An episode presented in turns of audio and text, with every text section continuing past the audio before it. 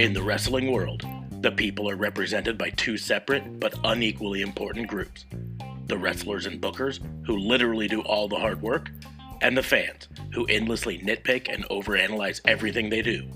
These are their stories.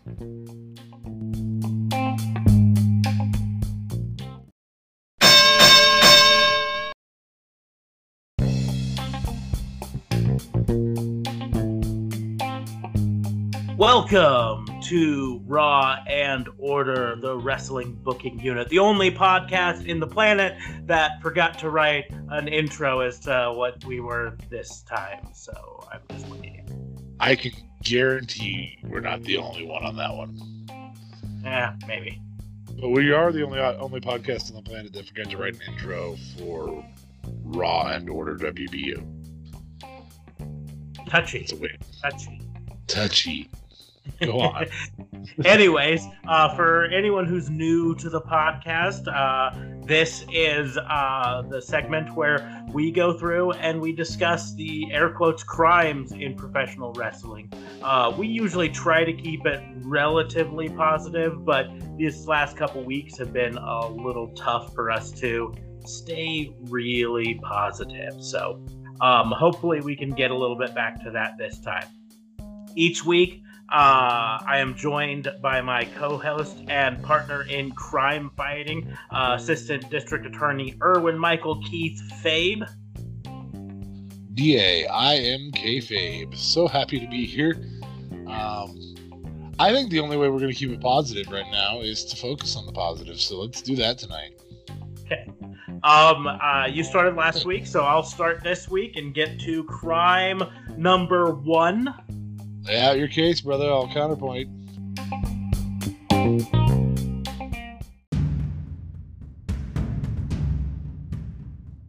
Crime number one.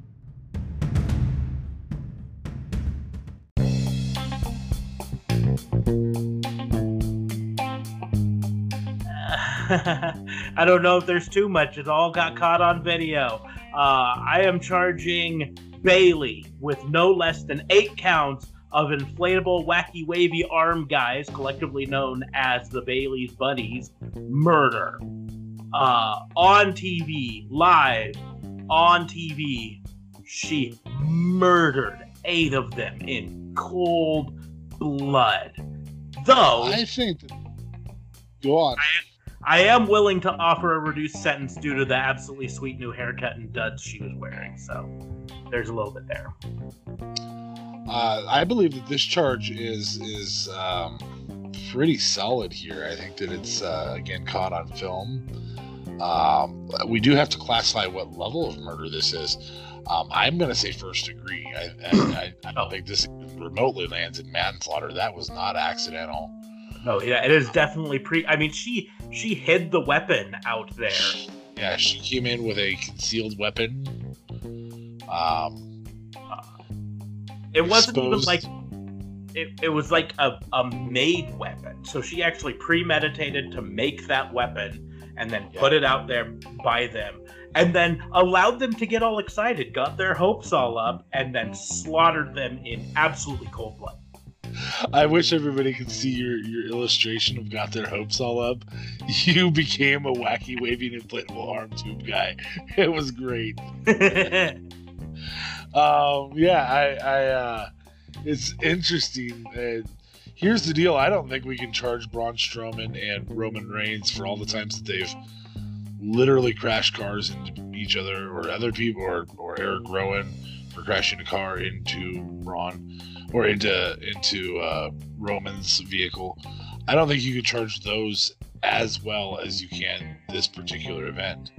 Um, this is pretty solid. That's a that's a significant, solid crime that you've just pointed out there. Um, yeah, I don't. I don't think. I mean, yes, forget that. she could maybe argue duress because uh, she was under stress after having lost the uh, belt the week before, or something. I don't know. Uh, uh innocent by way of insanity, you know, Tem- temporary insanity but yeah. I don't so, know. yeah, I, I I have to I have to agree. Um, yeah, that's that's pretty undeniable. I don't know. I mean, may, maybe she can argue she felt threatened because they were waving their hands around in a threatening manner. Maybe. Maybe she felt like that was supposed to be her safe space, and they were violating her safe space with all of their loud behaviors. Yes, and, and wacky way. I mean, you get one of those things up in your face, you might be a little bit scared too. You could be. You could be self defense. I mean, you never know when one of those things is going to flat back down and hit you right in the face. Exactly. But it's hard to argue all of that with the premeditated improvised weapon that she had. That's, I think, the linchpin to the case. Yeah, I really Like- have to agree. Like if if she had come out and they waved around and then they got all in her face and she started scratching at him and, and killed him that way, yeah, maybe. Like Cesaro murdering the beach ball a couple months ago, right? Yeah, well, that made sense because it was out of nowhere. It was like an arcade Yeah, I mean, exactly. He was threatened and he was defending himself. Yeah, But it- absolutely. But in This- Bayley's case, Yeah, this was this was uh this was removing her fandom. Yeah. That being said, like I said, I'm offering a reduced sentence because uh, she did something that very rarely happens in women's wrestling, at least in WWE. AEW hasn't been around long enough, Re- revamped her character. but revamped her look entirely and, importantly, cut her hair short. Because They got rid of the side pony. Yeah, it's not super short. It's a bob, a little bit longer than chin level, sort of a thing. But so often, uh, and my wife has noticed this before, because my wife sometimes likes to rock shorter hair. Uh, and she's noticed it before that none of the female superstars in WWE ever you have short hair for any extended period of time. Some of them start off with relatively short hair, like Ruby Riott started off with relatively short hair, and uh, shortly after she came to the main roster, started growing it out, and eventually now she's got long hair. Um, and it's kind of the same thing. I mean, all the way down to NXT, you don't really see very many uh, female superstars with short hair. Uh, and so Bayley having the ability to do that is is good, you know, and I'm I'm excited for that. Um, I, I kind of wish she would have got a little shorter, but you know, that's that's a comfort level. I mean, it's one of the things Well, I like so much. The only other person who has done short hair was Vickie Guerrero. So I mean, I guess maybe you're just saying you're a heel. I'm a heel. Look at me. I'm a heel. I mean, I maybe I am a heel. You don't know. I, I mean, you know, there's there's good police officers and bad police officers, right? No, I wasn't talking about you. I was talking in refer- reference to. but I've got short hair. You know, the interesting thing is she did actually, and this is one of the few times that this has happened. She actually used a weapon the way it was intended to. Mhm. Uh, the last time I hit him saw with the that dull was, what, what's that? she didn't hit him with the dull end. Correct. Or or uh, the last time I think that happened, with the exception of the unnamed event that happened about two and a half weeks ago, um, the that that actually happened was when Sting had a bat, and he actually Mhm. swung a bat like a bat. Yeah. So that was Instead kind of of covering the end of it with his hand and hitting them with the back of his hand. yeah. Which I mean, equally effective as swinging a bat. That's why they do it in baseball all the time. Exactly. That's why there are even some people who don't even use a bat. They just go up to, to the plate and say, pitch me the ball. I'm going to swing my bare hands at it. Because that's equally effective. There are no people who do that. Oh. There, there are none. None. Zero. Zero. Has never happened in baseball. Uh, as far as I know, no. At least not not the pros. Not the- I mean, yeah, maybe Little if it League. happened on there's some- NXT, that's a different story. but that's the deal. It's like you go down to NXT, you've got Rhea Ripley, who's got short-ish hair, um, shaved on the side, and she looks all badass with it. And then you look at all the other girls in NXT, and they've all got long hair. I, Um, I guess I never really realized this, but you're right across the board. you know and and there have been over the years women who on the indies have shorter hair um and and then they go up to to the pros go up to wwe and nxt and I, I, I gotta backtrack. I said they go up to the pros. They are pros on the indies. Um they just they go up to the big leagues is what i meant to say. To to the major paychecks. Yes. Uh, and then suddenly they grow their hair out really long, and uh, I I think it's a shame. I think there are women in the world, girls in the world, who do need to be shown that you can be attractive and badass with shorter hair. That Or bald. having Or bald. Yeah yeah, and that's you know Molly Holly back in the day rocked the short hair. Um, and even even later on and you know when she came back when she came back for the royal rumble not too long ago she had shorter hair. Yes, and and she kicks a lot of ass. Um so so that's why i'm i'm willing to offer that reduced sentence and who knows? Maybe i'll even reduce it farther if bayley um continues to uh be badass instead of slowly rolling back this character and pretending like it didn't happen as happens so often in wwe when they don't get the response they want.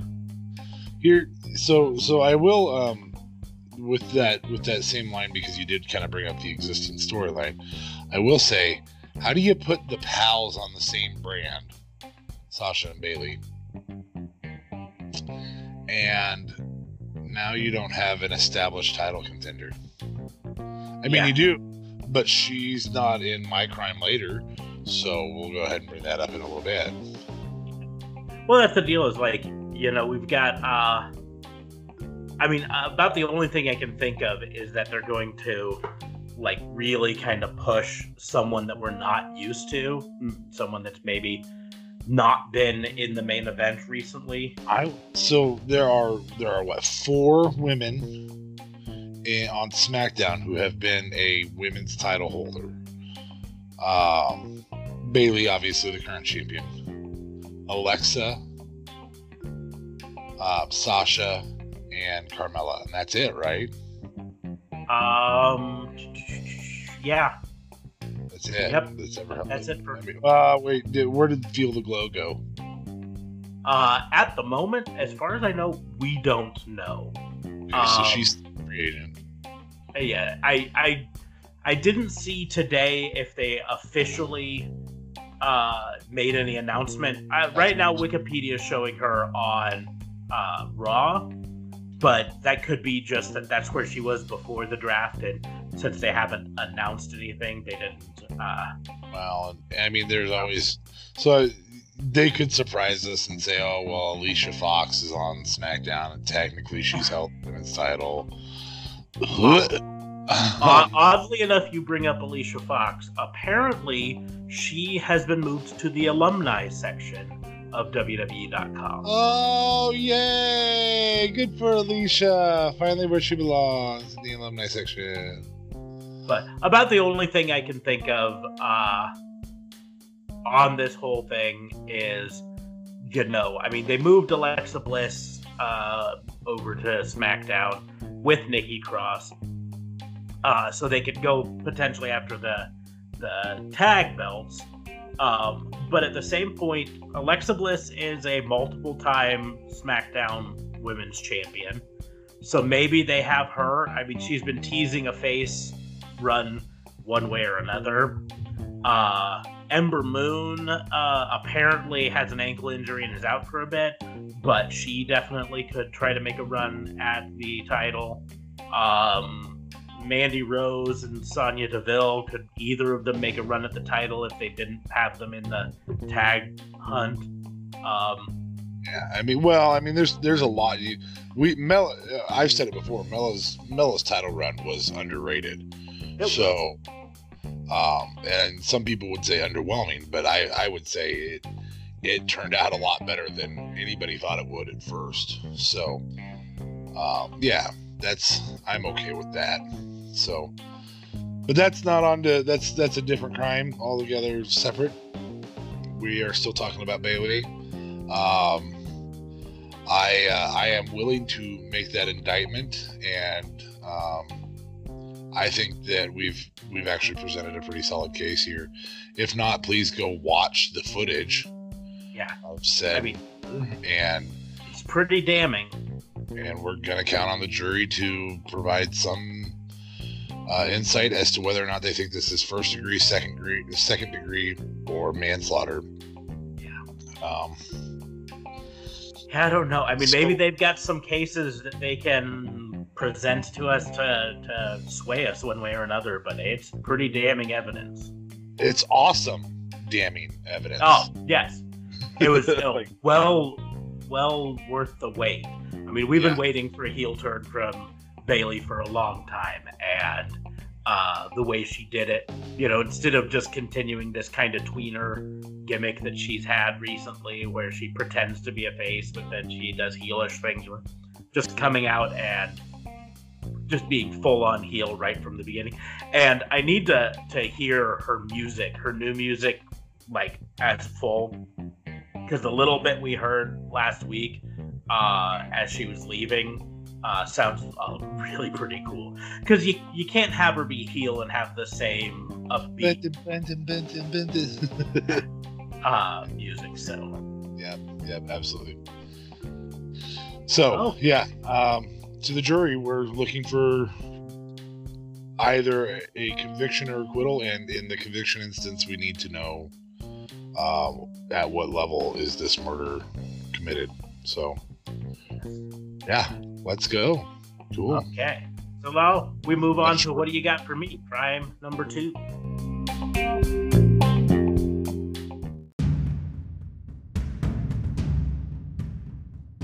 Crime number two.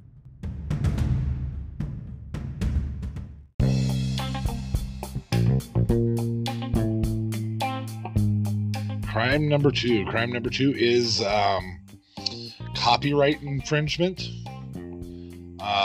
and it is on AEW and NXT for stealing the copyright of WCW versus WWF at the time in the 90s, and both writing stellar storylines in comparison to any of their competition, apparently only because they're in competition.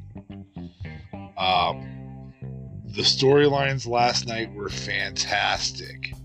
Um, I uh, I would I would I would start off with um, Roderick Strong and his exceptional interference in the number one contenders match. Um, I think if you haven't watched it, I apologize. I'm not going to go any farther than that. Um, but yeah, that interference set up a long term storyline. It was great. Um, even the bad story that was written, and this was going to be my other crime, but I'm going to include it in this one. The bad story that was written. I don't understand why when somebody comes back from an injury, they all of a sudden have to be a title shot contender. Um, yes, I'm talking to you, Tegan Nox. There was absolutely no reason for you to be named as a title contender. Um, but uh, yeah, uh, NXT was a home run. Um, AEW in terms of storyline did a great job of doing what WCW oh so well did and put two title shots on television. Mm-hmm. Now, if only at some point we can get a title change on television. But, um, and, that, they, I mean, that, you and I both said the worst match, what you thought was the worst match last night, at least on AEW, was Riho versus Britt Baker and that was still a great match. yeah, and I, that's not knocking that match. I'm just saying oh, the match quality was high, and yeah. and it was the lowest of these high ones. So, um, if this is an indication of what's coming in the future, um, I am convicting them to continue, and their hard time is to continue producing at this level in terms of matches and everything I don't even know need the showmanship that that was in the days of the '90s. I don't need the the pyro and all that. Like it was awesome.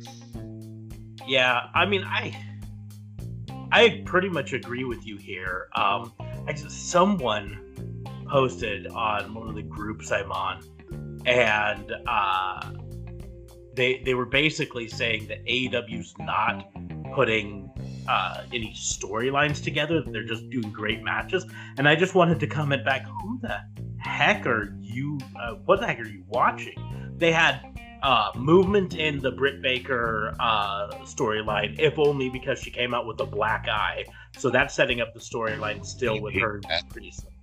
Yep. Um, and and she just barely lost the match against Riho, which means it's setting up the storyline for down the road her to say, "I want another shot," and Yeah. getting that second shot. So, you so the had, who's been in it, for, who's 23 and been in it for what is that, 14 years of wrestling history? Yeah, Unbelievable, unbelievable. She's amazing. and then and then you had uh, the storyline of Kenny Omega trying to fight back from these losses that he's had, trying to get back to the old him. Uh, you had the same, basically the same storyline going on with Hangman, you know, of, of trying to shake off these losses. I mean, here he came into the first episode of Dynamite as the number one contender, and and then he lost, and then he lost again, and you know, going into the third week, he's trying to get a win back. Um, you know, on AEW Dark, you had Kenny Omega trying to get a win back in an unsanctioned match, so it wasn't even a count towards his win loss total. But it was like, I just need to establish some momentum. I just need to do something. And Well, an absolute banger of a match. If you haven't watched AEW Dark, if only for the Kenny Omega versus Joey Janela match, watch it. It's amazing. And the other thing to, to throw in that exact same equation, the, the other two people on the opposite side of the ring in that very match that you're talking about, they developed a character in Pac, in that he's a title contender, wants to be a title contender, wants to keep the undefeated, wants to go, or, you know, uh, yeah, I think he's undefeated still, isn't he? Pac? Uh, technically, he took the loss there, so he's undefeated in singles, but he has a loss in, in tag match. so, Um, yeah. and so so that's the deal. That. like he he tried to stop Mox from interfering or not interfering, but from using a weapon in that match, which would cause a disqualification and a loss in his column, uh, because he was concerned about making sure he won, making sure he didn't have that loss, and of course. Moxley said, get threw up the double deuces, uh, and and uh, yeah, ba- well, not just bailed on him, hit him with the paradigm shift, uh, and then bailed. You know. And so setting up for him to take the loss in that match. So now you've got uh, heat between him and Moxley, a storyline built up there. Uh, you've got, of course, the tag tournament storylines going forward. We've uh, got a storyline built with Mox out of that too. Yeah, and we talked about this earlier today without without me really saying hey this is going to be my crime tonight um, you know mox had a storyline built right there a storyline we've been begging for from the fiend or a character somewhere on television and that was somebody whose motivation isn't the title but their motivation is kind of more or less chaos like i'm a chaotic person and i'm going to ruin your life and that's who I am. And Mox is exactly that right now. And so that's the deal. Is I I really think they've done a lot of setting up storylines on this. Um, I mean, even like I said, the tag team tournament matches still set up storylines, storylines for outside of it with uh, Christopher Daniels getting injured before the match, attacked by the Lucha Brothers. Now that sets up a storyline for SCU versus the Lucha Brothers, regardless of how the tag tournament continues. Although, in fairness, it looks like that probably hints towards SCU versus Lucha Brothers in the finals. Um, which is fine. It still sets up that storyline. Uh, you know, they did have to kind of think on their feet with the injury to Luchasaurus before the show and come up with with some, you know, some things they could do to try to set up. But now you've got a storyline now with how to uh, Jurassic Express survive and continue without the big man. You know, Yeah, you got two tiny people trying to, Well, and, and God bless, one of them actually makes Jungle Boy look big. yeah. like last night, Jungle Boy looked large. Yeah, it was kind of cute because there were a couple times that Jungle Boy put Marko up on his shoulders, just like uh, Jungle Boy gets put up on Luchasaurus. Yeah, right at the very very beginning it happened. Yeah. Uh, the other the other interesting thing to that same to that same match, again, and and, I hadn't realized it because I haven't seen any Lucha Bros outside of AEW. So this is the first time I've seen Lucha Bros inside of AEW where they aren't facing a air quotes heel team. Uh, Matt and Nick Jackson were trying to play a heel. Um, I really think they're more they're better suited as tweeners. I cannot believe the story that was told by the Lucha Brothers in that match. I hated those guys by the end of that match. Mm-hmm. I was like, "Oh my gosh, you guys are really you guys are are MJF on the mic level heels in a match. Like I just do not like you guys right now. I could not believe how fr- how frustratingly annoyed I was with those guys. And so yeah, there were stories told all night long, and that's just AEW. Let alone was told on NXT. Did you get a chance? I know that I know that I had to miss two matches out of AEW. I know that you had to miss part of NXT. Have you gotten a chance to catch it yet? I haven't caught all of it. I read the the results and and caught some highlights, but with uh, the patrol today taking 10 hours and and um, you know the the uh, thing is i was sick yesterday after getting the podcast uh, uploaded uh, late late tuesday night for um, for the fbi uh, I was sick and my daughter was sick yesterday. So when AEW went off the air, I uh, went upstairs, got ready for bed, and started watching the DVR of, of NXT, but I only probably got about half of it done before I was pretty much out like a light. So I haven't really got to watch all of it. Well, in hopes um, not to play too many spoilers. Um, and I don't. I know we talked a little bit about the Keith Lee match. Keith Lee and Dijakovic um, had a match. Um, well worth the watch if you guys get a chance. Go watch it today or in the next couple days, and you haven't seen it. Um, I thought a phenomenal story was told there. Um, I also think that, that it's a very predictable story, and we're okay with predictability so long as you tried to sell us that it's not predicted. I think as fans, all of us are okay with that.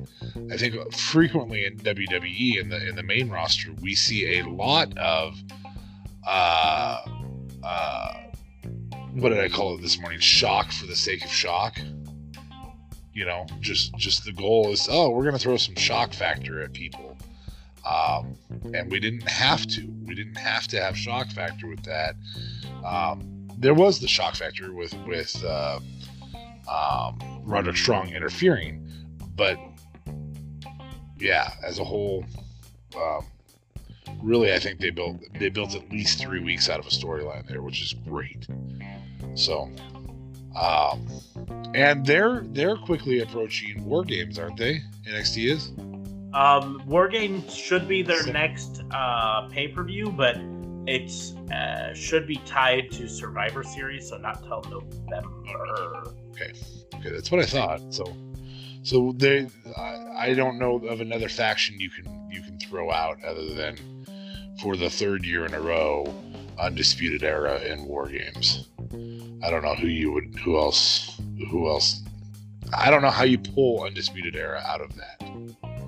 Yeah. Maybe they can. I don't know. They're pretty good at that. So. So yeah, we're looking like uh, yeah, War Games on the 23rd and Survivor Series on the 24th of November. So, but yeah, I mean that's that's just barely over a month and a half. Yeah, yeah, not even quite a month and a half, just barely over a month right now. So, so I think maybe they've started started the development of that storyline too. Then, um, and again, I will I will say the worst storyline told last night, in my opinion, was Tegan Nox is suddenly going to be a title contender. Well, Maybe. and I, I think the storyline they're setting up with that is not that she's going to be a title contender right away. It's that um, Shayna's uh, a bitch. Yeah, Shayna's, but Shayna's going to keep keep moving the the in post for her. That Tegan's going to come and do another match and beat someone bigger, someone of uh, a bigger name, and then uh, Shayna's still going to be like, no, you still don't deserve a title match. And that she's going to effectively run a gauntlet of a bunch of people. I mean, it's basically Control C, Control V on the Kofi story from uh, last year. Um, No, but Uh, but I think that's kind of what they're doing. I think they're really setting um, Rhea Ripley up for the the immediate threat to Shayna. Yep. And that Tegan's going to be down the road. Um, and maybe not even be for Shayna, maybe you know be for Rhea Ripley because I think if they if there's anyone right now that they take the belt off of Shayna for it's it's Rhea Ripley. Um, I thought they were gonna do it with Candice LeRae, so weren't they? I thought they were kind of leaning towards a Ripley. Aren't they doing Ripley versus Bianca Belair next week?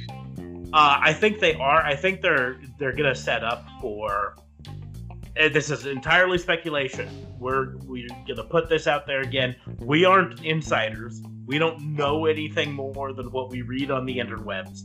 Um, but And we're not to make up a story and say our sources say. yeah, we have no sources. Our sources are the interwebs and Wrestle Talk and What Culture and sometimes Cultaholic and and um, but uh, what I've been seeing the speculation is that they're going to set up for uh, Rhea Ripley versus Bianca Belair. Uh, to then set up either a triple threat, Bianca Belair, Rhea Ripley, and Shayna all in one, or potentially uh, fatal four way by throwing uh, uh, Tegan Nox in there or something, or an Io Shirai in there. Um, so you've got like these four phenomenal women. Kai. There was a little bit of talking about Dakota Kai last night, so maybe There was a little bit of that. Dakota Kai is is really good friends with uh, Tegan Nox. Yep. Uh, and so I also wouldn't be surprised if we don't see uh, some sort of women's tag storyline come out of that. I know they specifically did not say NXT for the women's tag belts recently, but because months ago they hinted that the women's tag was going to have across all three brands, I wouldn't be surprised if they don't bring that up at some point. But Well, and and I don't think the Iconics have been drafted yet, have they? Uh, not officially, as far as I know, but um, I'm trying to remember. I think I saw them on the Raw uh, roster on Wikipedia. So, uh, So right now, the only the only the only named tag female tag teams are the Kabuki Warriors and Iconics. Everybody else is two people put together, right? um, yeah, I mean, you got Fire and Desire, which is uh, Mandy Sort of. Rose and Sonya Deville. Yeah, that's Um, named. So I guess they technically count as the named one. But So- yeah, that's See that happen. um, Like that that weren't just kind of thrown sloon, sloon together. Yeah.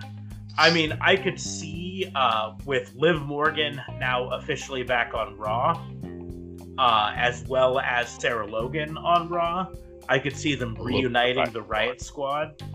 Uh, Yeah. Ruby Riott's out with a shoulder injury and could be out for a long time, so. Um, and then, you know, you've got uh, Nia Jackson, Tamina, but they're now on separate brands. And uh, in uh, Nia Jax is. Uh, They're also not a named tag team. Like They- they're they- Nia Jax and Tamina. they they had been playing with a tag name together and it was uh, a play on the Samoan SWAT machine, Samoan SWAT, but I can't remember what they called themselves, but it was only briefly. Anyways, um, about the only thing with the the NXT and AEW storylines uh, from last night that might have a little bit of weight to it is people complaining about the rope breaks in the uh, street fight, uh, Philadelphia street fight. Uh, No, I can't be upset though because they said it beforehand. It wasn't like a surprise. Now they said it on the commentary. the, apparently people at the the actual arena say they were not told specifically, and so that's part of why that they were were confused about it. But here's the deal: my memory, going all the way back to early WCW, was always that street fights. Uh, the difference between a street fight and a no disqualification fight was that a no disqualification fight anything goes. There's truly no disqualification. But a street fight allowed weaponry, but was not supposed to allow external interference. It was not a no disqualification. It was still mano a mano, man on man, you know, one on one fight. And the pinfall or submission, the only way you could win was pinfall or submission, had to take place inside the uh, the ring, right? And here's why that's Yeah, important. When you grab the ropes, um, put your hand over the ropes, put your foot over the ropes, by rule, you are effectively outside the ring, right? So it's not a rope break in terms of Chris Jericho, you're going to be disqualified if you don't drop this hold. It's a rope break in terms of as long as Darby Allin has his hand on that rope, Chris Jericho cannot win. Period. Yeah, he can't get a pin. You can't get a pin or a as long, submission. As, as long as Chris Jericho's safe feet are on the ropes. Yep. Darby he Allen cannot get a pin. pin or a submission because a part of their body falls outside the ring. It's why in a street fight you can't pin someone on the ring apron or on the floor outside because the pinfall has to take place inside the ring. The submission has to take place inside the ring. And by putting your hand on the ropes or your foot on the ropes, you are effectively now no longer contained inside the ring. And and I think ultimately to use a football reference, it's like breaking the plane. Um, it's it's the rule in football that causes so much uh, American football, right? American football to qual- uh, qualify that. An American football that causes a lot of confusion. Um, on most plays, uh, the end zone, that white line on the end zone, you can basically consider it a a giant invisible wall. And if any part of the ball crosses that invisible wall, even just the, the very, Touch very it. tip of it, The invisible wall. Yeah, the tip, just the tip. Just the tip, uh, th- it's effectively it, right? Um, now there are some things in football that qualify that, but it's it's that's why I say it's kind of a good analogy for this. If Darby Allin can get his hand on that rope, he is now effectively no longer in the ring, and by no longer being in the ring, uh, that submission no longer can be effective. Now, the other it- side of the coin. well, hold on. It can still be effective because you can maintain holding that submission. and that's what I was gonna say is uh, Chris Jericho doesn't have to break the hole, but he does have to know that he cannot win the match now with that hold because Darby Allin is out of the ring, and Yes, so Release said hold, then pull him back reapply. into the ring, and then Yes. reapply the hold. So even if he Oh. lets go ropes and you drag him forward, you must release said hold before you can start the one that fin- that finishes him. The interesting thing is though, you can have him. I mean, you can leave a submission on for hours if you need to. Yeah, because So- he couldn't have been disqualified for it.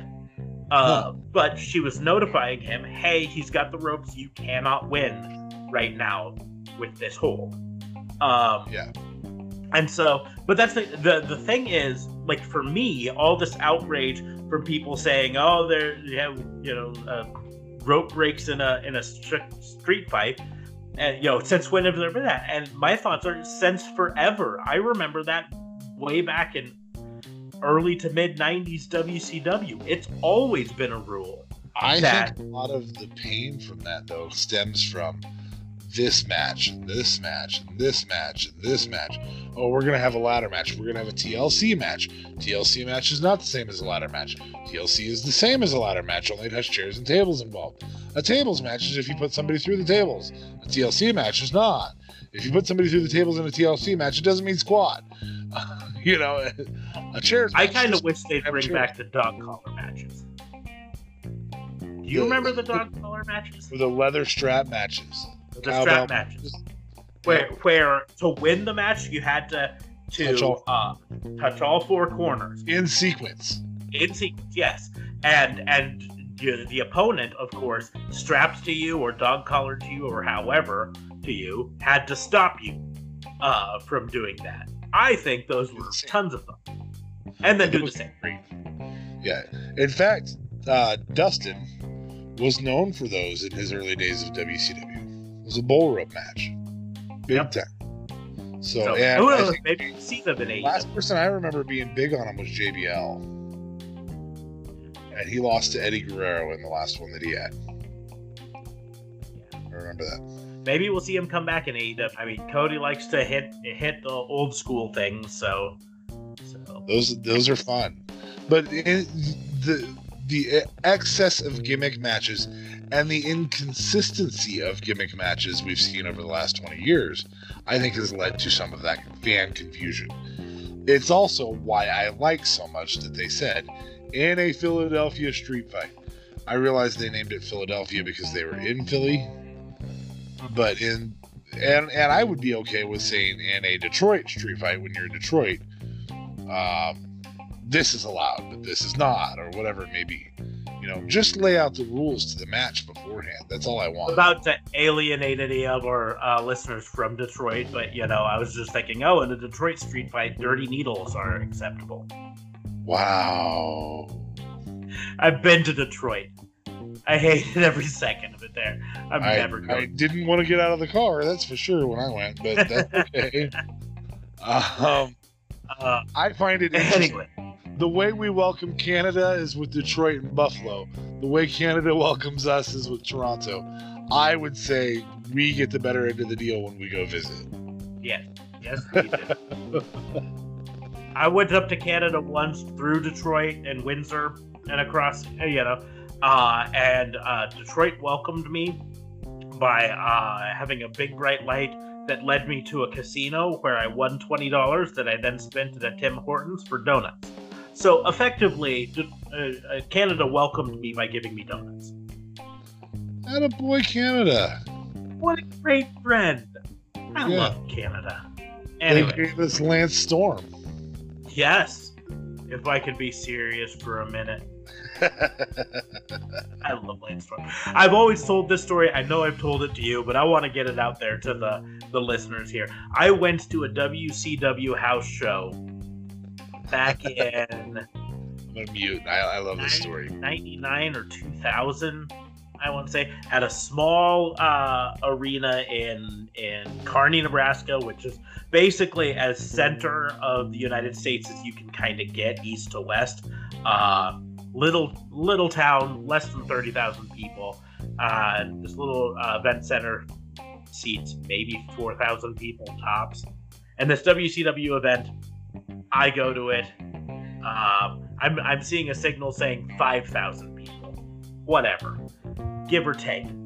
But I go to this house show, and uh, I, I'm standing there, and Lance Storm comes out, and I'm just stoked. I'm like, Lance Storm, you rock! And then this little kid, probably about, I don't know, eight years old, maybe less, turns around and looks at me and goes, You like him? But he's foreign. And I just lost it. Because, you know, like, the whole reason to hate Lance Storm, according to the storyline, was that he was from Canada. And this kid bought into it heart and soul. And I then bought into it by going down and buying a Lance Storm t shirt. Because Lance Storm is the man. Yeah, Lance, well, he's great in the ring too. So, all right, we spent enough time on this crime and um, all of its diversions that it can have. Jury, it's up to you. Are AEW and NXT guilty of copyright infringement of the WWE and WCW of the 90s in that they have decided to compete with one another and write the best storylines we've seen in quite some time. That's up to the jury. And what's up to us is crime number three.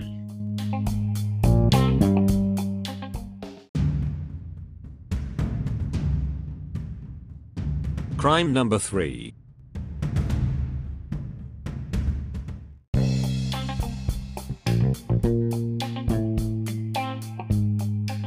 That's you.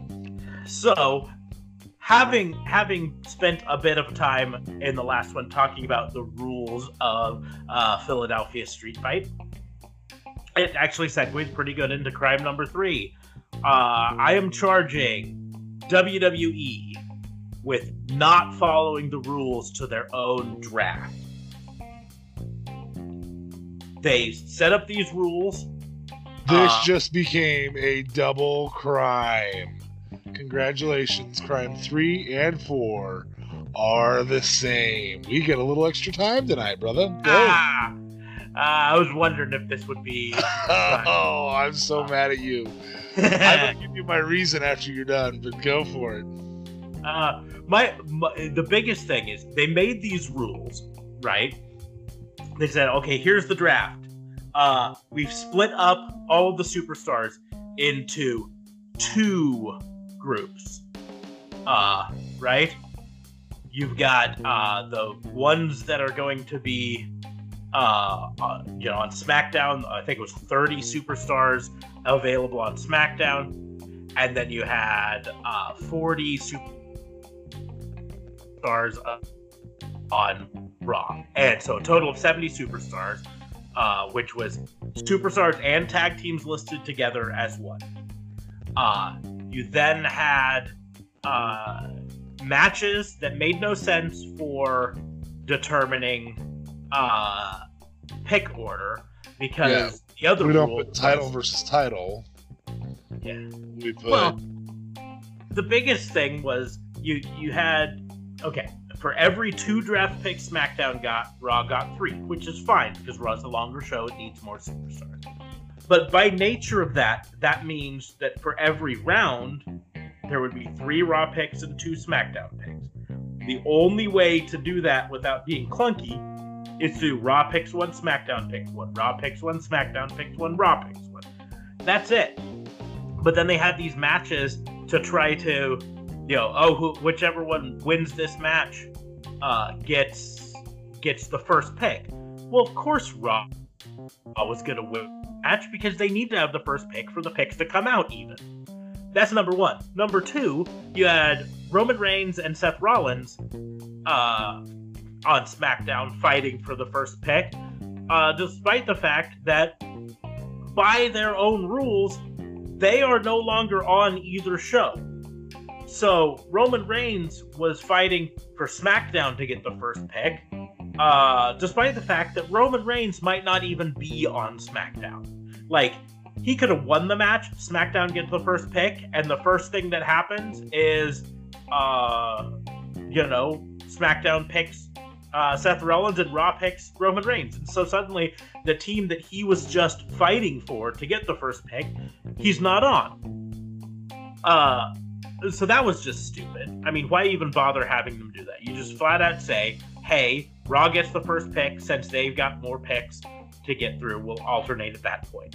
You don't even need this stupid match. It was the same thing. I mean, at least the one on Raw, you had Becky Lynch, who had already been picked by SmackDown, fighting for SmackDown. But it still was stupid because we knew Raw was going to win because Raw has more picks, and therefore, for them to do the alternating five picks in each round, it only makes sense. you actually got it wrong. Becky Lynch had been picked by Raw already.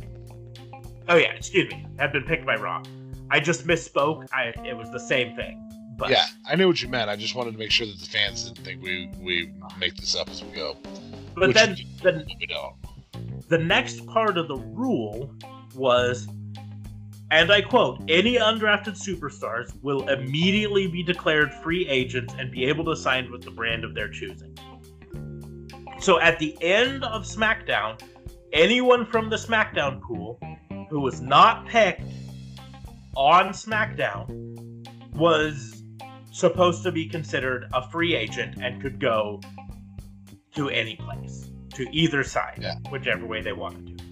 Uh, but then on. Saturday, on Saturday, I get a notification on my phone that WWE had just announced a slew of supplemental picks from that Saturday. There was a bunch of people from that. I'm like, those aren't draft picks because they should have been free agents, you stupid schmucks. Right? If you'd have just announced it as, you know, free agent signings, I wouldn't have this issue. But you specifically announced them as additional draft picks that took place on uh, on Saturday, which by your own rules that you took the time to write out on your little computer and post on the internet, right? They should have been free agents, and that just makes me angry. And then to make it even more frustrating, on Monday when they're going through the draft picks, uh, Raw picked Humberto Carrillo, who I love, but he was on the SmackDown list. So by your own rules, he shouldn't have been available to be picked on Raw. Crap, we forgot to draft a guy. Yeah, And then we Because we he should have been a free agent. draft him after the fact. yeah. it's just like like and then the side charge in this is that um they they made just stupid sometimes predictable but most of the time just absolutely stupid picks uh You mean drafting Alexa and then Nikki Cross? that's one of them Oh, drafting and uh, then trading them after the next show for something? uh, pu- uh picking Lacey Evans uh before Kevin Owens, right? That makes no sense. And this is not knocking on Lacey Evans. This is just Kevin Owens is a former multiple time champion. Well, here here is a knock. Picking Lucha House Party At all. before Samoa Joe. Mm-hmm. Oh, but we got three stars for it. You got three stars who are who are have been regulated to not mid card, but lower card jobbers. Like that's actually their job role right now. Their job is to find a way to lose entertainingly on the regular. Like, and you pick them over Samoa Joe. Like, ha- sit down and have some realism about it. The other thing, and you're right, as I looked at this, the other thing is, let's release the list of the of the people in the pool in the exact order they're going to be drafted on the SmackDown. Yeah. Yeah. They noticed about halfway through the night and then we're like, oh crap, we gotta uh, make Change it. it up so Lucha House Party was picked above Heavy Machinery um, or the Street Pro- Profits or whatever. Um, but it's still it makes no. I mean, it makes no sense to waste a draft pick on the Lucha Botch Party, anyways. Yes. Um, Especially if I don't know, say anybody else is open.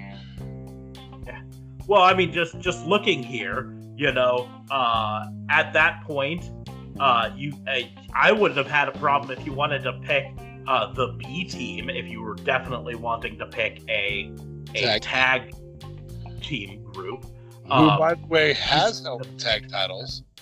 hmm Uh, And- but no, you didn't pick the B team. Um, the heavy machinery was still available at that point. Now, admittedly, you picked it later in that round for SmackDown. But so you could have just put. I mean, I would take heavy machinery over Lucha Botch Party any day of the week. I would take B Team over Lucha Botch Party. Um, I'd take Sin Cara by himself over the Lucha Botch Party. At least, and Sin Cara is like the master of the botch. yeah. But you know, or the Street Profits, who don't get me wrong, Have yet to wrestle. they on the roster.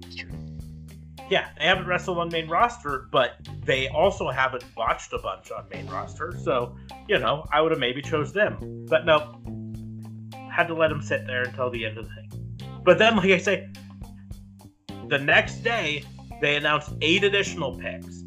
Um, so at that point, uh, SmackDown picked the B team and uh, Apollo Crews and Drew Gulak and Heath Slater and Tamina.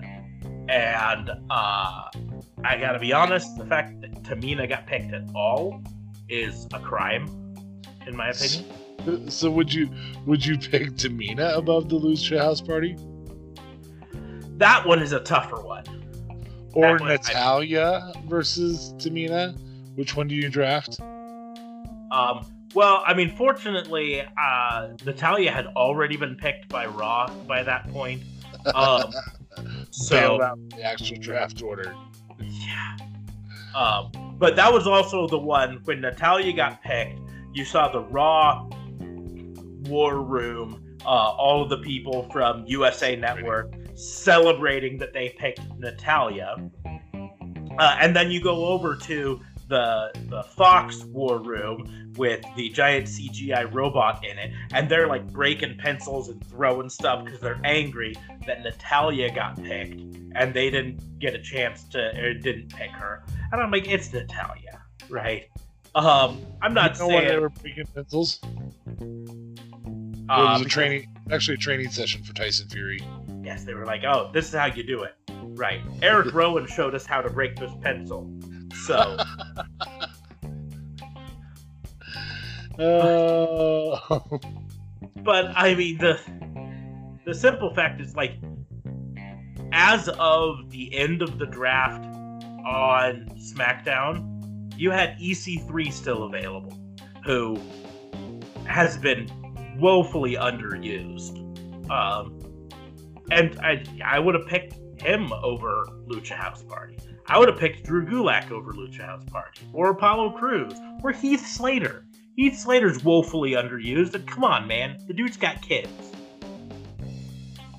yeah, I mean he's and, and he's a willing jobber too, just like they are. Yeah. So go ahead and job him out, man. I mean, he'll do the job. He'll show up when you want him to. He'll do. He'll host a game night for you. Yeah.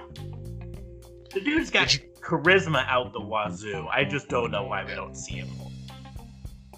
Yeah. Heck, So- if if you don't want to have him wrestle, if you're just not sold on him as a wrestler, put him with someone. Have him have him be a Sami Zayn style valet for someone. You know, um, Have you seen the game nights? He's phenomenal with the Miz. Huh.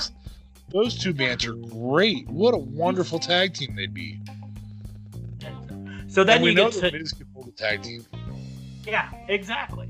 So so then you get to Raw, and once again they have the battle over who gets the first draft pick. Which of course Raw is going to get the first draft pick because we've already been over this. Raw's going to take the first draft pick. And so you've got Seth Rollins, then Brock Lesnar, then Charlotte Flair, then the New Day. All based off of the, the draft board for this that one. That's fine. Um, you know, but then you get down. Uh, Andrade picked before Daniel Bryan. Rusev. I agree with that move. I agree with Andrade over Daniel Bryan. I, I I, just from a from a historical standpoint, right? Andrade uh, over Daniel Bryan. Andrade over uh, Shinsuke Nakamura. Uh, I Andrade. Shinsuke. I said Andrade over Daniel Bryan. I know, but I'm just I'm just pointing out the people who got picked after. I mean, here's the deal. Here's the deal. Now, and I'm going to go back to this because Daniel Bryan right now is the Peyton Manning of pro wrestling. He he was great. He was really really great. He's good on a mic, and you can put him in commentary, and he's great and all that stuff. But do I need another concussion? Do I need another neck injury? Do I need another this? Do I need another that? Um, I'm going to take Andrade, who's not injury prone, who puts on a great show. So I'm going to take your Ben Roethlisberger's. I'm going to take your guys who are able to perform still over that. Which, so I you can't insult that one. You I, can I insult a lot of other. You can insult a lot of other Andrade ones, but not that one. I I can, and I'm a fan of Andrade. I just think it. I mean, it just to me broke the immersion of this whole thing. You know, if you are doing a whole new draft for the NFL, right, and uh, Peyton Manning decides to come out of retirement, uh, and You're right. He's going to be the fifth or sixth quarterback picked. he's gonna be right up there. Someone's gonna take him, regardless of how old he is, right? Or whatever. So I just don't understand that one. But I mean, just looking down, you know, you got Andrade picked above Shinsuke, uh, picked above uh, the tag team of Dolph Ziggler and Robert Roode, which would be a two for one deal there. Uh, Samoa Joe, uh, who definitely should have been picked higher. The current King of the Ring, King Corbin. Uh, the probably goes down in history as the, at least in America, the greatest luchador of all time, Rey Mysterio. Um, you know, it just makes no sense. These all kind of take me out of it. And then the fact that Jinder Mahal was taken 18th overall, um, and Samoa Joe was taken 21st, and The Miz 22nd, and, and you know, just like Rey Mysterio 26th. Hey, Like, there's no rhyme or reason for this. he is the modern day Maharaja. Yeah, that's fine. Do you know why they don't have Maharajas anymore in India? I believe there was a war over it. Anyways, so that's that's my thing. And then of course, after that one, when uh, these people were all supposed to be free agents, they do another supplementary pick. At which point, uh, Raw gets Cesaro, Hawkins and Ryder, Dana Brooke. No, excuse me. Raw gets Hawkins and Ryder, uh, the Iconics, Mojo Rawley, Yeah. No Way Jose, and Sarah Logan. And SmackDown got Luke Harper, Fire and Desire, Drake Maverick, Dana Brooke, and Cesaro. But so wait, wait, wait, wait. So, so you're telling me that the last male competitor taken, competitor taken was no hey, no way Jose. Uh, the last competitor, male competitor, yes, No Way Jose in the supplement. Sounds like the draft was perfect. Uh, well, I don't know. I I'm fine with him being the last pick. Oh, I'm fine with him being not picked at all. But I will also point out that Titus O'Neil went number 28, and Cesaro and Luke Harper both went in the supplemental draft later. Yeah, that's stupid. Well, Luke Harper was just so they could land him with uh with his his ginger buddy. Yeah. Well, it was mostly because they didn't want to say his name on TV because they're angry at him because he's still not signing a contract, even though they're like, hey, we put you back on TV, right? You should be happy now. I'm telling you, I have written that storyline, and as soon as he leaves, it will be part of our fantasy booking. Oh, I promise you, because that storyline could have been done so good, even with the last six months of him not being on TV. So freaking good. He's such a good wrestler and is woefully underused. It makes yes. And then the following thing, following uh, the Raw one, the next day on their new TV show on Fox Sports One, backstage, uh, Triple H announces that there was a trade between Raw and SmackDown, where Alexa, Alexa Bliss and Nikki Cross were traded from Raw to SmackDown in exchange for, and I quote, future draft pick consideration. Now hold on. Here's here's the part that really pisses me off about that. So they just traded two picks that were in the same round. It was Alexa, somebody else, and then Nikki Cross by Raw on that round. Nikki Cross. I, I gotta look at it again because I think it might have actually been two different rounds. They were really Ah. close together, if that's the case. But I don't have Alexa. Bliss was number 11, and Nikki Cross wasn't until 18, so it was two separate rounds. Okay, but very close together. hmm Very close together. That number one, I'm not stupid. I'm drafting tag teams as tag teams, even if there's individual competitors who are better there. Yeah, I'm going to take the maximum. You know, if you're playing fantasy football, and they're like, "Hey, you can get these two wide receivers uh, for one pick, or you can get one of them for one pick." I don't care if I don't need two wide receivers and I only want one of them. I'm taking both of them if they're only I- counting as one pick. I cut the other guy at some point if I have Trade to. them, you got value. Yeah, apparently you can trade them, so let's just go ahead and trade them. No, but we give two draft picks to get them. Uh-huh. at 11 and 18. So it's not exactly like it's super far down the line. No. Two draft picks to get them. One draft pick is what you're going to get back, maybe in consideration. I, and that's all uh, based on them remembering this down the road whenever they have their next draft, whether Here's it's after thing. WrestleMania or a full year from now. It's all kayfabe, so literally throw a little kayfabe cash at them for it. Ah, say, hey, they they uh we traded them for dollars. or you say that you, you just say hey uh smackdown had signed uh ember moon and jeff hardy and traded Yeah, them to signed, and then they traded him over. Yeah, or or uh Or Raw was freeing up cap space and cut them, and so SmackDown picked them up. Mhm. Whatever you want to do. yeah yeah there's, there's, a million a better things, things than what just happened. I think we talked about the million better ideas than what just happened. A little bit last week. Here's the thing that frustrates me about that. So you pick up, um, and and this is where where our crimes are are linked. You pick up these these superstars, and we talked a little bit earlier tonight. That's why I said we'll have to hold off because it's my next crime, um, and it has to do with the draft. So we draft, and in women's wrestling right now, uh, I mentioned on Raw or on SmackDown right now, we have four prior title title holders. One of those four is in that is in that number one contenders match. One of them is the current champion. One, I don't know why she's all of a sudden not on TV again. Maybe she went back to Cabo or wherever, and she's pissed off again. Because we haven't seen her since she lost to Becky. Sasha, have we seen her? I think we uh, have. no she's been she's been injured le- legitimately injured apparently Oh, uh, not like a real serious one i think it was a back injury but And then last but not least, we've got Alexa. Now, Alexa Bliss is by leaps and bounds one of the best heels in the game, mhm. uh, at least on the women's side. We are starting to see, I, I would say Charlotte's up there with Alexa.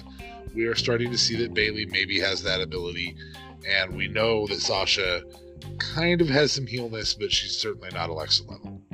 Um, I can't think of a better female heel, with the exception of Nia, which is more go away heat, I think, than actual heat. Um, there's a lot of fans who don't like her injuring people. Um, amen that that head bob was one of the biggest I've seen in a while.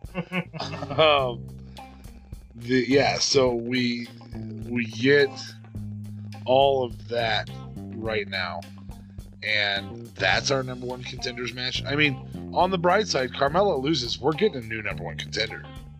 Yeah. somebody who's never had it before. Um, but but on top of that, we've got Nikki in that match and not Alexa.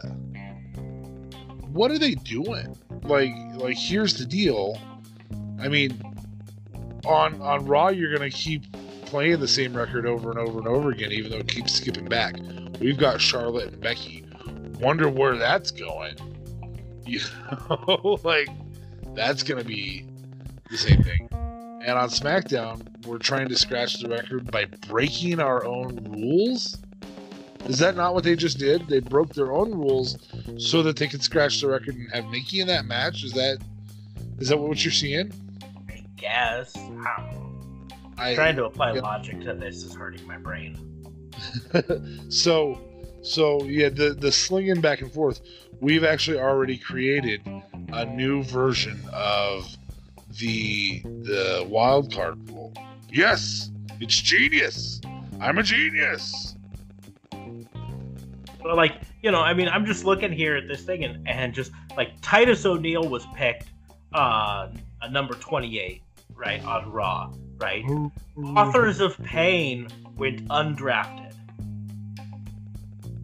I'm not dogging Titus O'Neil. He's definitely got a place, but Authors of Pain should have been a big deal drafted. That's they should be a big deal, and they're trying to make him a big deal. They eventually announced that they signed after the draft as a free agent. So not a supplement. some free agent drafted.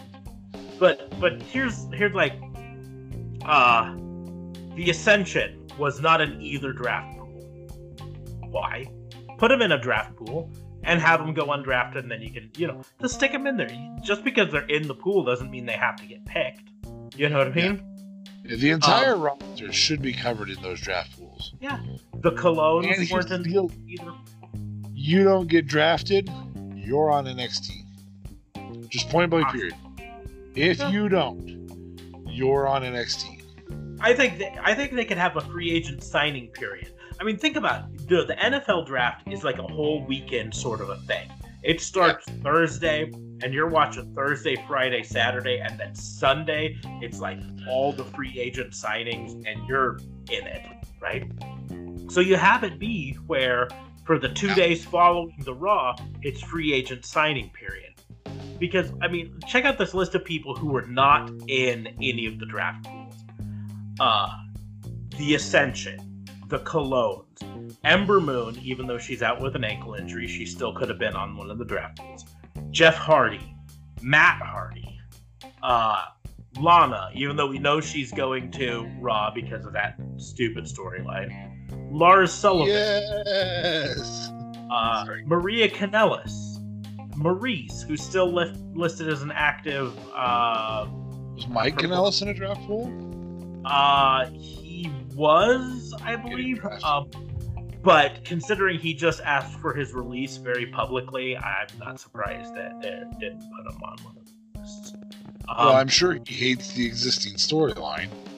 that that was a lot of it. He just feels like he's he's not being used at all, and he wants out. Uh, but but so um, Mickie James, Naomi, we mentioned, Nia Jax, Ruby Riott, Sheamus, and the Usos. Now, admittedly, a lot of those people are injured.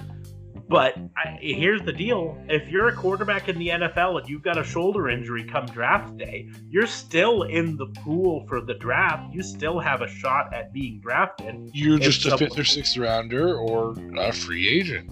or a free agent. So there's no there's no reason that these people weren't on the list. That's just laziness on WWE's part that they didn't bother to take their entire roster and split it amongst those lists. And I know those lists were were really just to try to make it so you had a reason to want to still watch on Raw. Because if you didn't have separate pools, then come SmackDown, all the big names would go uh, and then Raw would just be the sixth round of the NFL draft, where no one really watches it live. They just kind of wait to see who their team signed. You know what I mean? Um, uh, but it's still, it was still just a, a stupid way to. Absolutely. Yeah. Oh, I sat wrong. Absolutely. Yeah, I agree. Um, I hope you're listening to this later and cutting out my cracklies. I apologize, folks. I will get a new headset. I got busy today and did not get a chance to. I'm mad at myself more than anybody else. Anyway, um, yeah, I, I, and I, and fortunately, we actually this took the amount of time that Two Crimes takes. Um, this was spot on. Both, of us had these woes with this particular setup. Um, find, choose your path. You know, it, it's one of those things where we've talked about failed storyline for quite some time. We've talked about not knowing what the plan is. We've talked about hearing Bischoff's take on things. By the way, little crime there maybe later if you want for a misdemeanor. Um, we've talked about knowing the long term plan. Does it have to be adjustable? Yes, because people do get injured. But know where you're going. And and I'm sorry, this Fox deal was completed nine months ago. Is that right? A year? Yeah, nine months or so, something like that. Yeah, I mean, it was completed so long ago. We should not have this issue right now. It was inked. Like, it, it's not just talked about nine months ago, it was completed nine months ago. It's inked. It's signed. This is happening. You've got one season, and you've got your large deal for five seasons, guaranteed. Five years, guaranteed. Now that doesn't mean that they're going to keep you on, but five years guaranteed, and that's what you're going to do with it. That's how you're going to approach it. Is willy nilly on day I don't know, 10 from the end, you finally make up a plan, and it's so incoherent and foolish and and disgusting. And I'm gonna call it that. That's what it was. It just was I don't know. I, I don't even know what charges to bring. Like laziness. yeah. Yeah. Uh, criminal sloth. Like I don't know what you can call this. It was uh, yeah, that's probably the, the closest to a, a legal term that there is. Um, uh, uh, procrastination? I don't know. Like, um, traveling too slow in the fast lane. Whatever it is, it was bad. And it's bad to their fans. Um, it's just. It was unorganized. It was rules constantly changing. Um, I don't almost wonder if like Triple H was involved and maybe he's trying to make those two brands look so foolish that his brand looks the best. I don't know. And, and you know, I mean, I get it why NXT wasn't included. A lot of other people, you know, were frustrated that NXT wasn't included. There were no call ups from NXT. But you just launched NXT onto USA Network. Uh, you need in the only much, spot that goes head to head against a competitor. Yeah, and you need pretty much every star that you have on NXT. Like NXT would be gutted if you drew up, you know, uh, you pulled up any of the people that make sense to pull up.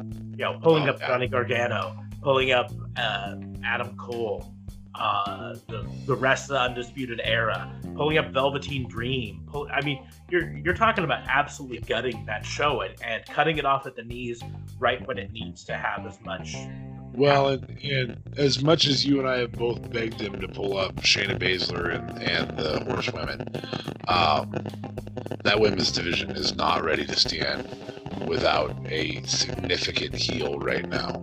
Well, um, and, and us, us doing that argument was all before they put uh, it on USA Network. Now that it's on yeah. USA Network, it's not some niche show that's just on the net, WWE Network that only like the really diehard fans and marks watch. It's on USA Network. It's out there. It is main roster. So you yeah. need to keep it stacked as much as you can. And it, you know, I I don't even like the term call up anymore because I don't think it's an up move. No. No, it's the better show right now. You know, yeah. In fact, I'm not even gonna say lateral. It's a better show. It's it's the one I would want to be on if I was a competitive wrestler. It's the one I'm looking forward to most to watching of the WWE products each week. Like, yeah, we're recording this on the Thursday night. Uh, I know tomorrow night is SmackDown. I'm not exactly excited, you know. Uh, but and and same with Monday nights, you know. I I'm not excited to see Raw. And don't get me wrong, I'm excited to see some matches. I love Buddy Murphy, Cedric Alexander's phenomenal. I mean, there's matches that I want to see. But if you if you said, "Hey, you can only watch WWE one night out of the week," Wednesday night it is, hands down. Yeah, yeah well, and and that's independently. Let alone if and and we asked each other this question earlier this week. If you can only watch wrestling that occurs on one night of the week, what night are you going to choose? And hands down, it's going to be Wednesday. That's without AEW. Where we would choose. I I think I agree with you. Right now, I would choose NXT over SmackDown and Raw. Mm-hmm. Um, that's without AEW occurring the same night. You know, the best night for wrestling is supposed to be Sundays, and it wasn't. It's not anymore. Um, and behind Sundays was supposed to be Mondays. That certainly isn't. I mean, Monday's the Monday's the C show. Do I dare say that? Maybe. In, in WWE's eye, I mean, even by their own ownership, their ownership wants wants SmackDown to be the A show. So, I mean, in, in their ownership side, they're Monday's the B show, but I really think it's the C show compared to because I, I will say SmackDown looks like it's putting out a better product right now. Um, if only that we don't have to watch a Rusev and Lana line.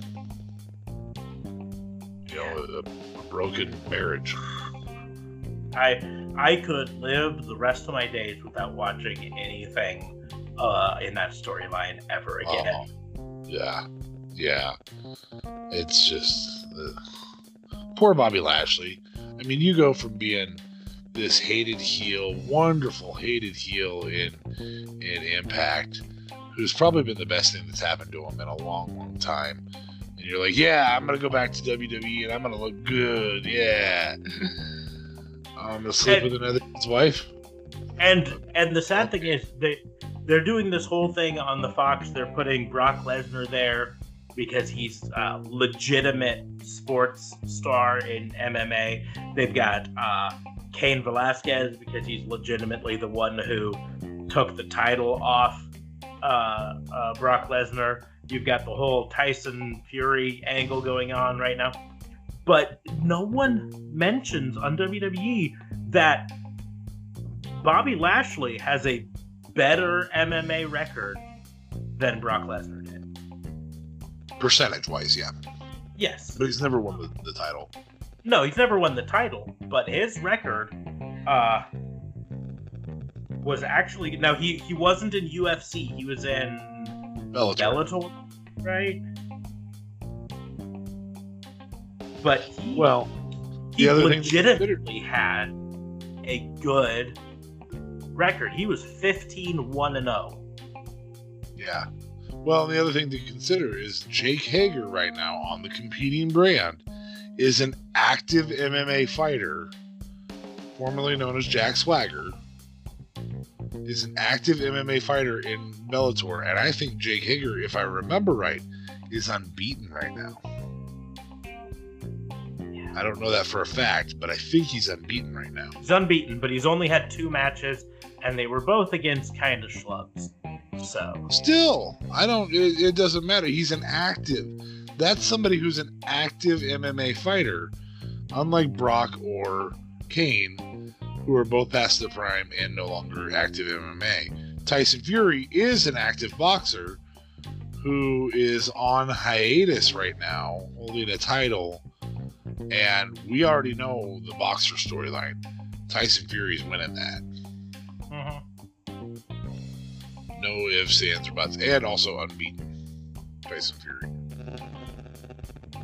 So, I don't know. I, I don't know where main roster's going. I think that the draft was indicative that they don't know where they're going. And I think that's really probably the biggest conviction that we can throw out right now. So I just I just think it's it's just frustrating. You know, hey, I. But there's still Wednesdays. I mean, if you're Rusev, uh, who rumored was trying to just wait out his contract, uh, they bring you back and they put you in this storyline. Doesn't it just seal the deal in your mind that you're going to wait yeah, out the I rest think, of your contract? And I think away? it would solidify it. I, and I don't know if him and Lana's contracts end at the same time. Uh, you know, brother, I was in a storyline once with my wife. Now I ain't got no wife. Yeah.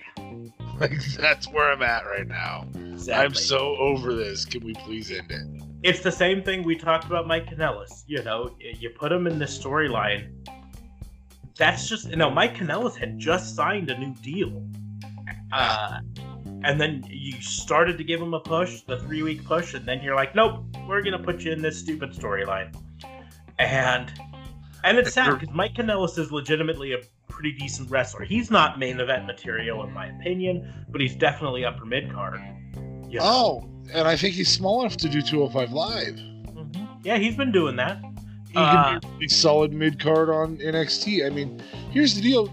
Now, now that NXT's on television, you can hone some of these people in, and you can make them enjoyable. I don't know that I've ever seen a wrestler get the pop that Finn Balor got the first night he showed up on Raw. Mm-hmm. Like, I don't think I've ever seen a guy get that level of pop um, without being there for ages, like being an old retiree. Mm-hmm. NXT can develop that pop and it can de- develop even more of it right now. So go ahead and move your Mike Kanellis, Kanellis, whatever he is. Go ahead and move him to NXT because they've done 205 Live with him and that failed because apparently the only storyline that can be developed about Maria is she's kind of a what's the word I'm looking for? Witch, but with a B. Oh yeah, seasonal. Um, yeah, which which is what we're gonna go with. um, yeah, yeah, and she's been good at not being that character. So yeah, I agree with you. I I don't know how um, the crime of the draft turned into this, but it's probably pretty indicative of, of maybe the draft is telling us a lot about WWE not having a clue what their path is with anybody. Not having priorities. Anyway, we'll we'll move on to misdemeanors. Go ahead.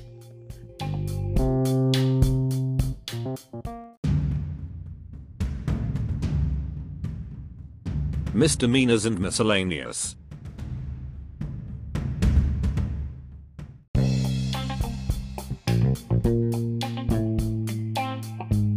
So uh, I only have a couple misdemeanors.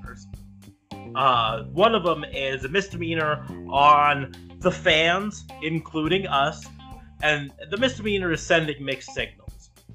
I, it just kind of came to me earlier this week. I was watching. Eh, I was watching um, Being the Elite, and they made a joke on it, just kind of a throwaway skit with referee Rick Knox, who uh, was the referee in the main event match on Dynamite um, that uh, we've, we've thrown a lot of shade at because he didn't call for the DQ when uh, Moxley attacked Kenny Omega in the middle of that match. Uh, and and we're all like, ah, it should have been a DQ. Should have been. Well, during this this sketch, it has Kenny Omega coming up, and yelling at Rick Knox, Why didn't you call for a DQ? He attacked me. He put me through a glass table, all this stuff.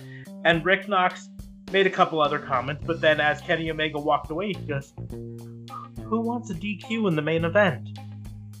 And it hit me. I was like, no less than four days later, we're watching Hell in a Cell, and we see what we observed to be a disqualification at the time. It later was retconned to uh, referee stoppage.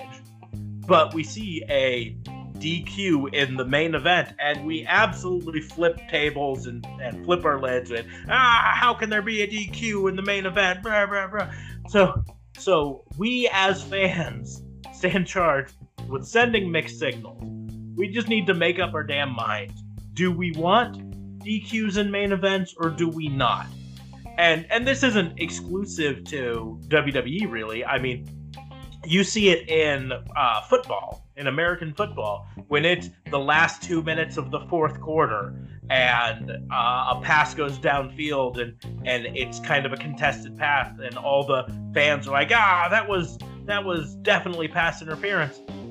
But the referees always say, we don't want to end this game on a penalty we don't want us calling pass interference to give the other team or give one of the teams the win.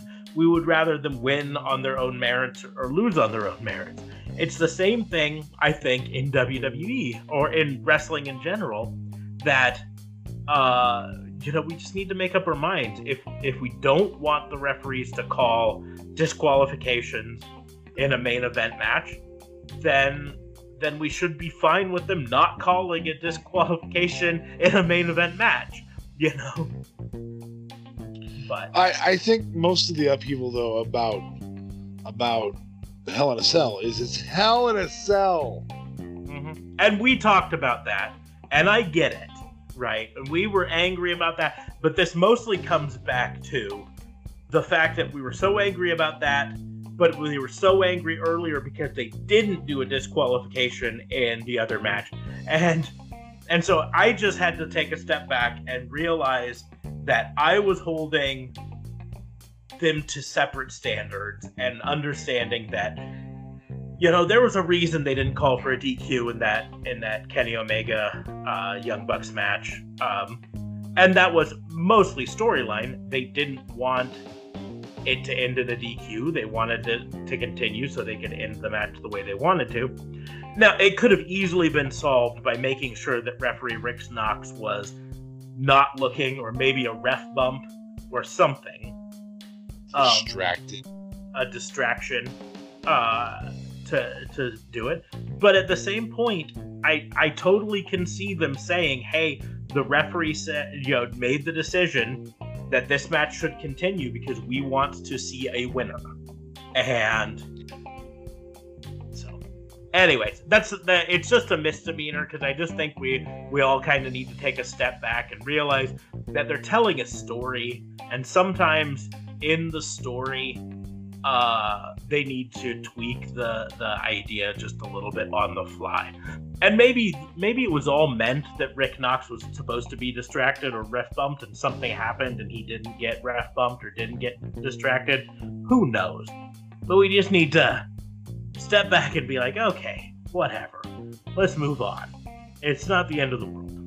Uh, I'm going to issue a third offense misdemeanor to Vincent Kennedy McMahon for using, um, because you said it's not the end of the world, but it is the end of that crime, just so you know, um, for using exactly what Jon Moxley Jon Moxley accused him of, taking whatever you talk about in a segment or say your music plays, um, to a excessive beyond level and now we have to because somebody's music starts with burn it down we have to start a fire in the firefly funhouse Yeah.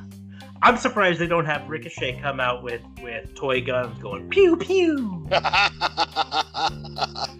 Please, So- Vincent Kennedy McMahon, do not listen to this and take that as a as a suggestion. this We is do not need to see it. oh i, I want to see it so bad now And then Uh, another misdemeanor because I, I've been thinking about this a lot this week, and I really think that with the uh, ending of Hell in a Cell last week going the way it did, I kind of think, and we've talked about this before, but I kind of think WWE just killed Hell in a Cell as a pay per view concept. Like, I think it's to the point now that next year they shouldn't have Hell in a Cell. They should have something else at that point. They can still have a Hell in a Cell match, but I think as a pay per view concept, you've killed it. It well, doesn't- and I, as a pay-per-view concept, here's the deal: it, two of the matches were Hell in a Cell matches. If you're going to have something be a pay-per-view concept, the TLC pay-per-view should be tables matches, ladder matches, chairs matches, TLC matches. Um, specific rules. I again, I don't understand a chairs match because it just allows chairs to be used as a weapon. Okay. Um, but don't but- use a kendo stick. Yeah. That's against that's the rules. against the rules. But um, tables matches, obviously, you got to put your opponent through the table to to win the match. A ladder match, we all know how those go. TLC matches can be interpreted several different ways.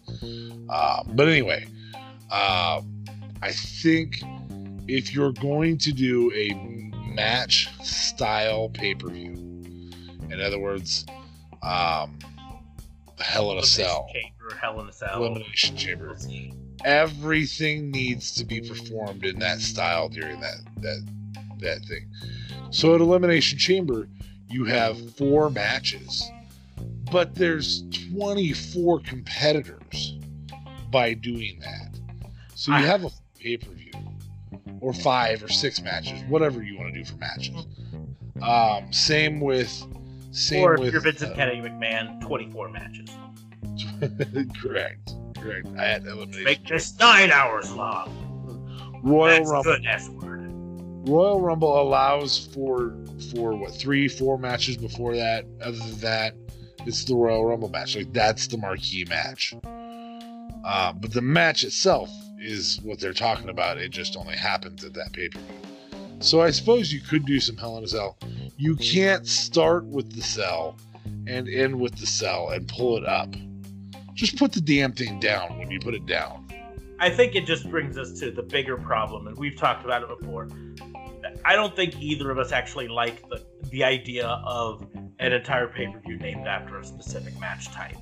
No. well, and I don't multiple like reasons. waiting. Here's the deal. I have a feud with somebody and they keep running away, and it's June. I don't want to wait till Do a Hell in a Cell. October.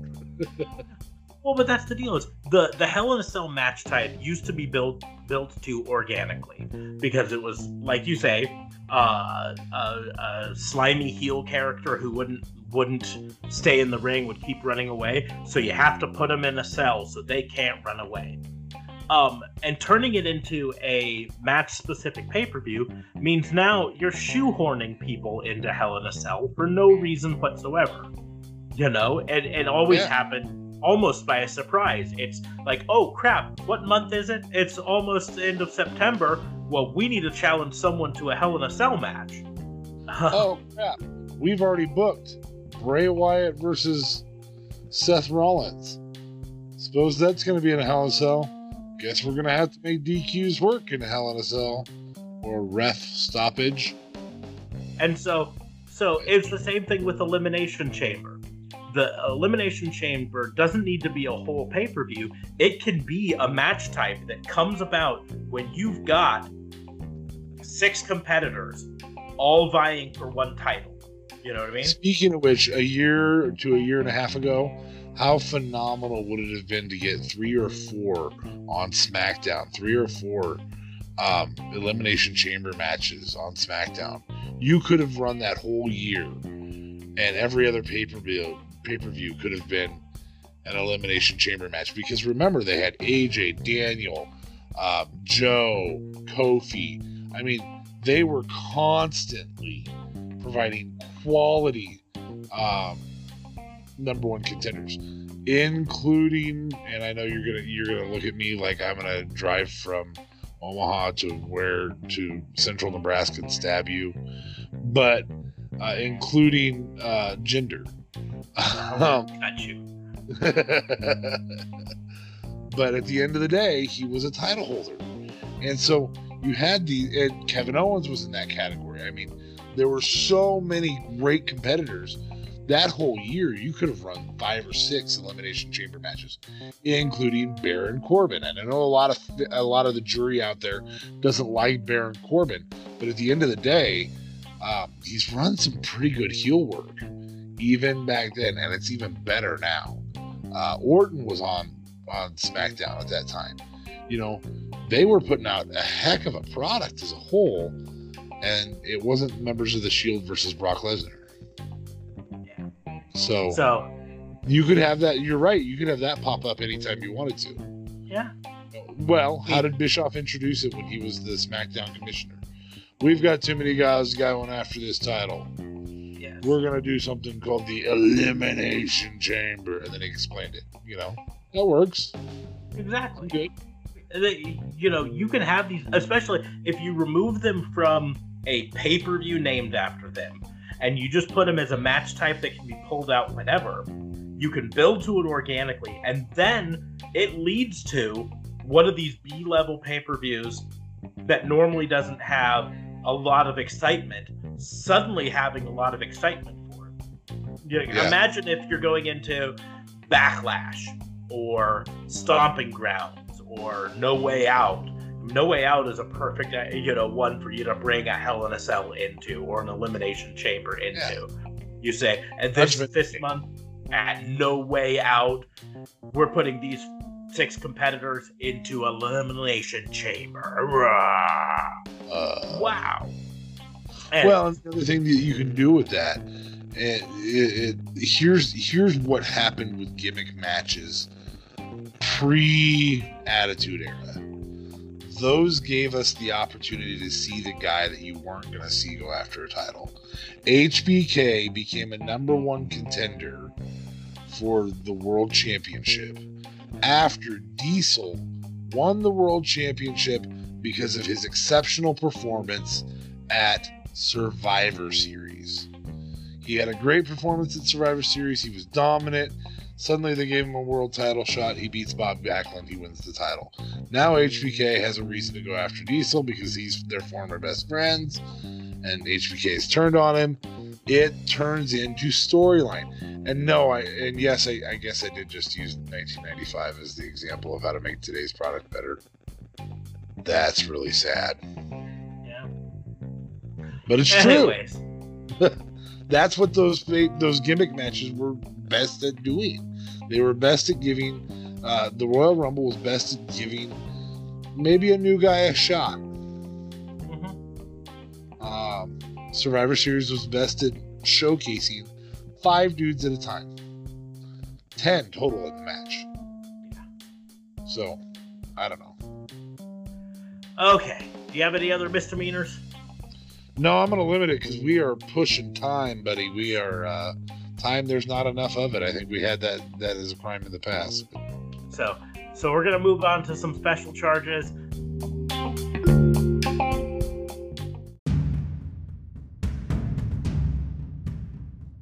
Special charges.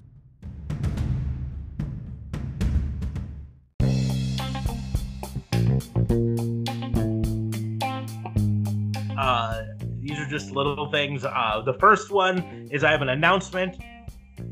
I have made an agreement on behest of my wife, who pointed this out to me. She says I'm unfairly harsh on my charges against Natalya. And so I am announcing that I've made an agreement with Natalya. She is now my confidential informant. I will no longer charge her with boring matches. Um, I I will let her slide on those. Um, there are bigger fish to fry, and so I'm just gonna go after them. Natalya will get a pass from now on for me. Con, con, confidential. You just told everybody you're confidential informant. That's okay. I'm gonna blur her face and change her voice. Interestingly, interestingly enough, I, I am curious to find out where she keeps the microphone in her outfit while she's doing informant stuff for you. a lady never reveals her secrets. and know, then an ah. gimp. I'm just throwing it out there because I don't have an informant. you can charge her if you want to. I'm just saying that that I've brought it up enough before. We're done beating this particular dead horse. Fair. Um, and then the other thing I have is just a clarification uh, on Charlotte uh, on the FBI that went out this week. We uh, did a segment talking about Charlotte and the potential for um, uh, some sort of wardrobe malfunction on it. And I made uh, a comment that Charlotte would not be uh, Vince McMahon's first choice um, for that if he were booking it. And uh, it's been pointed out to me that it may have come off across as me saying that Charlotte is not attractive. Um, and that's not what I meant it to be. I'm just saying that from a, a Vincent Kennedy McMahon standpoint, um, for those types of things, he has a very specific type that he tends to go to. They're typically those. a little more petite than Charlotte, is what you're suggesting.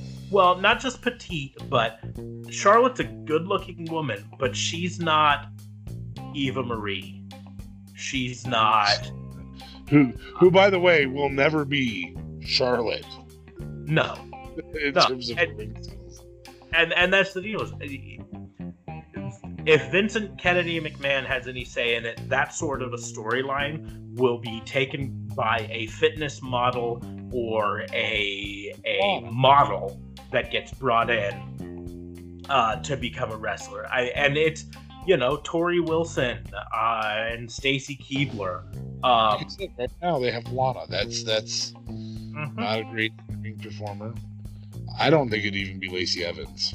But yeah, I get what you're saying. No, Charlotte is a very beautiful woman. Um, her outfits, and the only reason I brought it up is her outfits are push the envelope. designed to to show off the girls uh, a little more than some of the other ones, and I get Yeah, yeah. Um, so, but but- Charlotte's beautiful. She absolutely is. Andrade is a very lucky man. Yeah. Um, And that's it's- I, I just wanted to clarify. Yeah. In no Oh. way did I mean that she's not attractive. I don't I think just- anybody thought that. So Uh, well, my wife thought that. So uh, she she That's sent me a text message and saying, "You're so harsh to Charlotte, calling her unattractive." I'm like, I did not call her unattractive. I and if it sounded like I meant it that way, that is not my intention. I just was pointing out that VKM has a type that At he usually goes for those types of gimmicks. at the end of the day, I may have even said, I know I said that it was a pervase thing. I wasn't trying to be pervase. I've seen the routine in WWE. I know that we're headed somewhere with more than just the one tacky storyline with the women. There will be yet another one. Um, good job in the draft, though, to WWE. Very, very good job in this. They still managed to keep all the significant others together. Becky and Seth are on the same brand. Charlotte and Andrade are the same brand. And Aleister Black and Zelina are all on the same brand. So very, very good. And good. Bobby and Lana are on the same brand. God, I could stab you for that. That's- That's my counter stab moment. Oh Uh, my god. but Uh, on that note, um, I think we will uh, I think this. want to make I want to make one special apology. Okay. Um, as a fan, I'm going to go ahead and apologize to Eric Bischoff for whatever the hell just happened to you in professional wrestling. There is absolutely no reason for the last three months of however that got set up to happen without some explanation. You may have received it, Bischoff. Um, I think the fans deserve it. You literally got two shows of the new show and you were let and whatever happened transpired transpired i'm looking forward to 83 weeks just to know i yeah. really am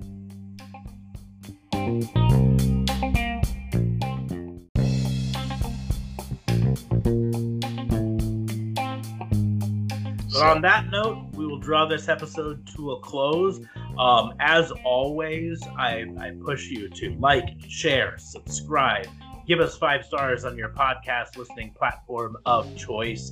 Uh, head over to anchor.fm. Uh, it shows a list of all the places that you can listen to us, as well as on anchor.fm. Uh, but on top of that, you can send us a voice message so we can use your voice in our show. Um, or you can click that little support tab and throw a little money our way to help us make this episode, this season, this show better.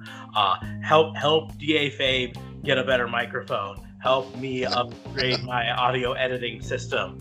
Um, those are all things that uh, we definitely could help use some help with. And we don't have a Patreon page or anything like that, but the support through Anchor um, gives us that capability. Um, so so head on over to anchor.fm slash raw and order WBU and click that support, send us some money, and that allows us to do this. Because right now we're both working full-time jobs, uh, and this is just our side project. And getting a little bit of extra coming in helps us in ways that you couldn't possibly imagine to make this better. Um, but on that note, I think um, we are about ready to go. Make sure to follow us on Twitter at Raw and Order WBU gets you to me, and you can get to DA Fave at at d-a-i-m-k fabe that's on twitter at Dame Fabe, if you're spelling it out. And oh my gosh, if you don't issue that grime that we talked about six ago really soon, I'm gonna do it without you. I'm gonna, I am going to crime steal. That's what I'm gonna do. I'm gonna jump jurisdictions. You're I, gonna uh, steal a crime? Isn't that a crime to steal a crime? maybe that maybe that gives you a freebie to do the next week. but uh, as always, uh, from myself and DA Fabe, thanks for listening. Uh, we are going to close the case on uh, these cases and send it out to the jury.